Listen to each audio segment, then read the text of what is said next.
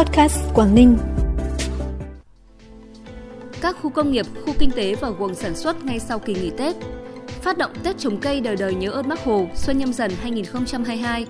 Gần 36.000 lượt du khách đến với khu di tích quốc gia đặc biệt Nhà Trần trong kỳ nghỉ Tết nhâm dần là những thông tin đáng chú ý sẽ có trong bản tin hôm nay. Sau đây là thông tin chi tiết.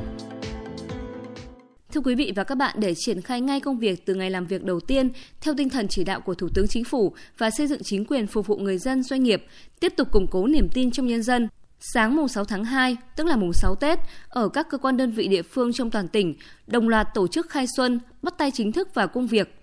Tại trung tâm tổ chức hội nghị tỉnh, Thường trực tỉnh ủy, Hội đồng nhân dân, Ủy ban nhân dân, Ủy ban Mặt trận Tổ quốc tỉnh đã tổ chức gặp mặt đầu xuân với cán bộ, công chức viên chức các sở ngành địa phương, tổ chức chính trị xã hội tỉnh theo hình thức trực tiếp kết hợp trực tuyến tại 14 điểm cầu.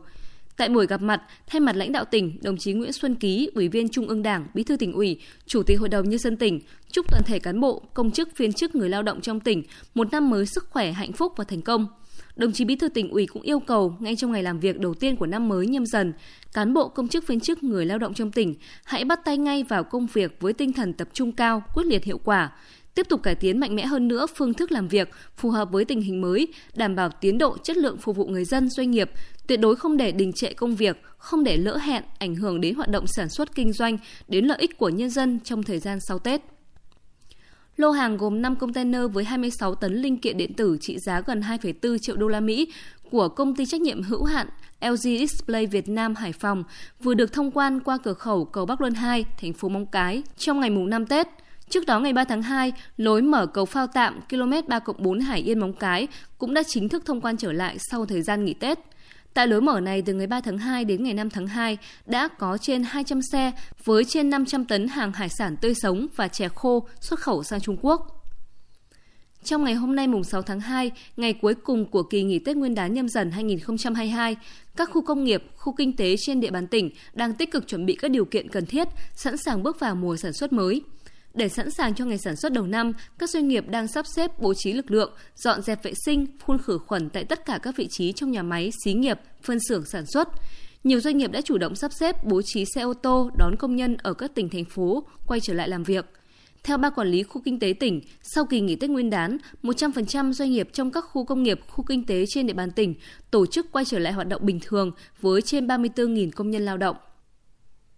Trong ngày hôm qua và hôm nay, các đơn vị thuộc Tập đoàn Công nghiệp Than khoáng sản Việt Nam đã tổ chức đón công nhân trở lại làm việc trong điều kiện đảm bảo phòng chống dịch, đồng thời chuẩn bị kỹ lưỡng điều kiện làm việc để ổn định sản xuất ngay trong ngày mai. Tại công ty cổ phần than núi béo, ngay từ trưa nay, những chuyến xe đầu tiên đón công nhân từ nhiều tỉnh thành đã về đến mặt bằng sân công nghiệp của công ty. Để đảm bảo phòng chống dịch, công nhân được công ty yêu cầu xét nghiệm COVID 3 lần, bao gồm từ khi ở nhà, trước khi lên xe và xét nghiệm khi về đến công ty. Ngoài việc xét nghiệm đối với công nhân từ tỉnh ngoài, Than núi béo cũng yêu cầu toàn bộ công nhân, cán bộ của công ty chủ động xét nghiệm COVID trước khi trở lại làm việc. Nhằm ổn định sản xuất ngay sau kỳ nghỉ Tết, trong ngày hôm nay công ty cổ phần than núi béo cũng đã cho giả soát củng cố lại các vị trí công việc, đảm bảo các phòng ban, công trường, phân xưởng làm việc, sản xuất bắt nhịp ngay trong ngày mai.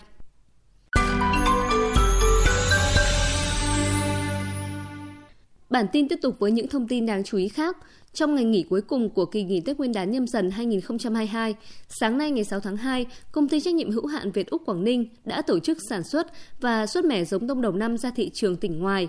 Từ 1 giờ 30 phút sáng, cán bộ kỹ thuật và công nhân của công ty đã đóng tổng số 7 triệu con giống tôm xuất đi thị trường Thanh Hóa. Trước đó để đảm bảo công tác sẵn sàng cung ứng nguồn giống thủy sản, đáp ứng nhu cầu nuôi tôm công nghiệp trong và ngoài tỉnh, công ty trách nhiệm hữu hạn Việt Úc Quảng Ninh đã bố trí 36 cán bộ kỹ thuật công nhân trực làm việc xuyên Tết. Theo kế hoạch năm 2022, công ty trách nhiệm hữu hạn Việt Úc Quảng Ninh phấn đấu sản xuất đạt 1,5 tỷ con giống thủy sản, tăng 50% so với năm 2021.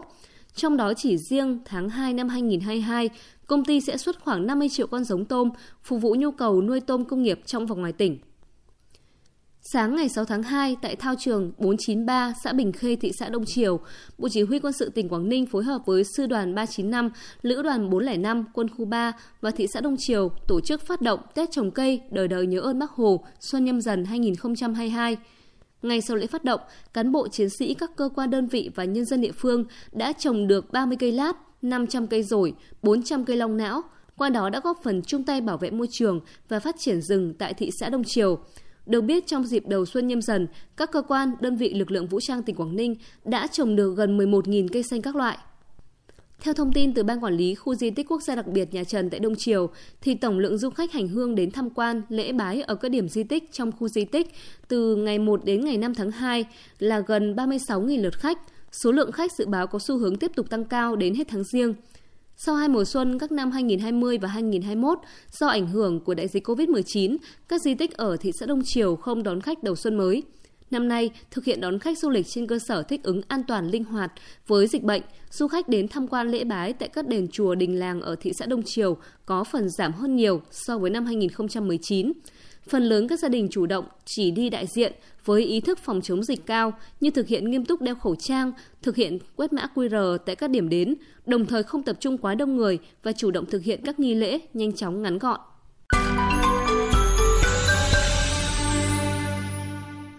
Chuyển sang phần tin trong nước, Chính phủ vừa ban hành nghị quyết số 14 NQCP về việc mua vaccine phòng COVID-19 của Pfizer cho trẻ em từ 5 đến dưới 12 tuổi. Cụ thể, chính phủ quyết định đồng ý việc Thủ tướng Chính phủ cho phép áp dụng hình thức lựa chọn nhà thầu trong trường hợp đặc biệt quy định tại Điều 26 luật đấu thầu đối với việc mua 21,9 triệu liều vaccine phòng COVID-19 của Pfizer cho trẻ em từ 5 đến dưới 12 tuổi với các điều kiện như nghị quyết số 09 ngày 18 tháng 5 năm 2021 của Chính phủ về mua vaccine phòng COVID-19 BNT162 của Pfizer. Chính phủ giao Bộ Y tế chịu trách nhiệm tổ chức thực hiện việc mua, triển khai tiêm vaccine phòng COVID-19 của Pfizer cho trẻ em từ 5 đến dưới 12 tuổi, đảm bảo khoa học an toàn hiệu quả.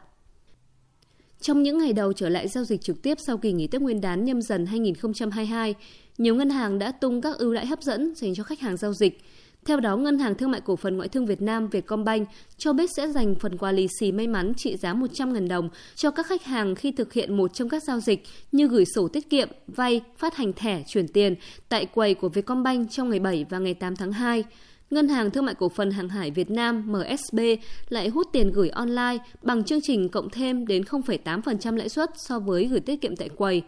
Như vậy nếu gửi tiền tiết kiệm trên ứng dụng MSB Mbank dịp này, khách hàng có thể được hưởng lãi suất cao nhất là 6,4% một năm.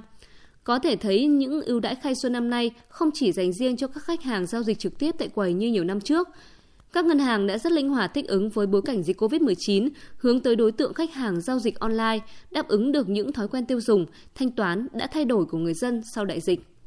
Tin quốc tế, các dữ liệu sơ bộ cho thấy hầu hết trẻ em nhiễm biến chủng Omicron đều không xuất hiện triệu chứng hậu COVID-19. Đây là kết luận của Phó Giám đốc Viện Nghiên cứu Dịch tễ học và Vi sinh vật học Moscow Liên bang Nga. Tuy vậy, chuyên gia này lưu ý nhiều trẻ em vẫn còn mệt mỏi, đau đầu và bị sốt nhẹ. Những trẻ như vậy nên được theo dõi y tế, đặc biệt là được sự theo dõi của các bác sĩ nhi khoa và cần được thăm khám thêm trong trường hợp cần thiết. Trước đó, chuyên gia này kết luận rằng biến chủng Omicron gây ra hội chứng hậu COVID-19 nhẹ hơn so với chủng Delta. Ngày hôm nay, mùng 6 tháng 2, nữ hoàng Anh Elizabeth đánh dấu 70 năm ngồi trên ngai vàng trị vì nước Anh – đây là dấu mốc mà bất kỳ người tiền nhiệm nào của bà chưa từng đạt được trong hơn 1.000 năm qua và là cột mốc mà chỉ một số quốc vương trên toàn cầu từng đạt được. Bà Elizabeth, 95 tuổi, trở thành nữ hoàng Anh và hơn 10 vương quốc khác, bao gồm Canada, Australia và New Zealand, sau cái chết của vua George VI, cha của bà, vào ngày 6 tháng 2 năm 1952, trong khi bà đang ở Kenya trong một chuyến công du quốc tế nữ hoàng đã tiếp tục thực hiện tốt các nhiệm vụ của mình ở tuổi 90, nhưng bà ít xuất hiện trước công chúng kể từ khi bà phải điều trị một đêm trong bệnh viện vào tháng 10 năm 2021 vì một căn bệnh không xác định và sau đó được các bác sĩ chỉ định cần phải nghỉ ngơi. Với tư cách là vị vua lâu đời nhất và trị vì lâu nhất trên thế giới, sự hiện diện toàn cầu của bà vẫn rất sâu sắc và bà vẫn giữ được vẻ thần bí gần như vô song. Tình cảm của công chúng dành cho bà vẫn mạnh mẽ, với khoảng 4 trên 5 người Anh có quan điểm ủng hộ nữ hoàng. Thông tin vừa rồi cũng đã khép lại bản tin ngày hôm nay. Cảm ơn quý vị và các bạn đã chú ý đón nghe. Xin chào và hẹn gặp lại.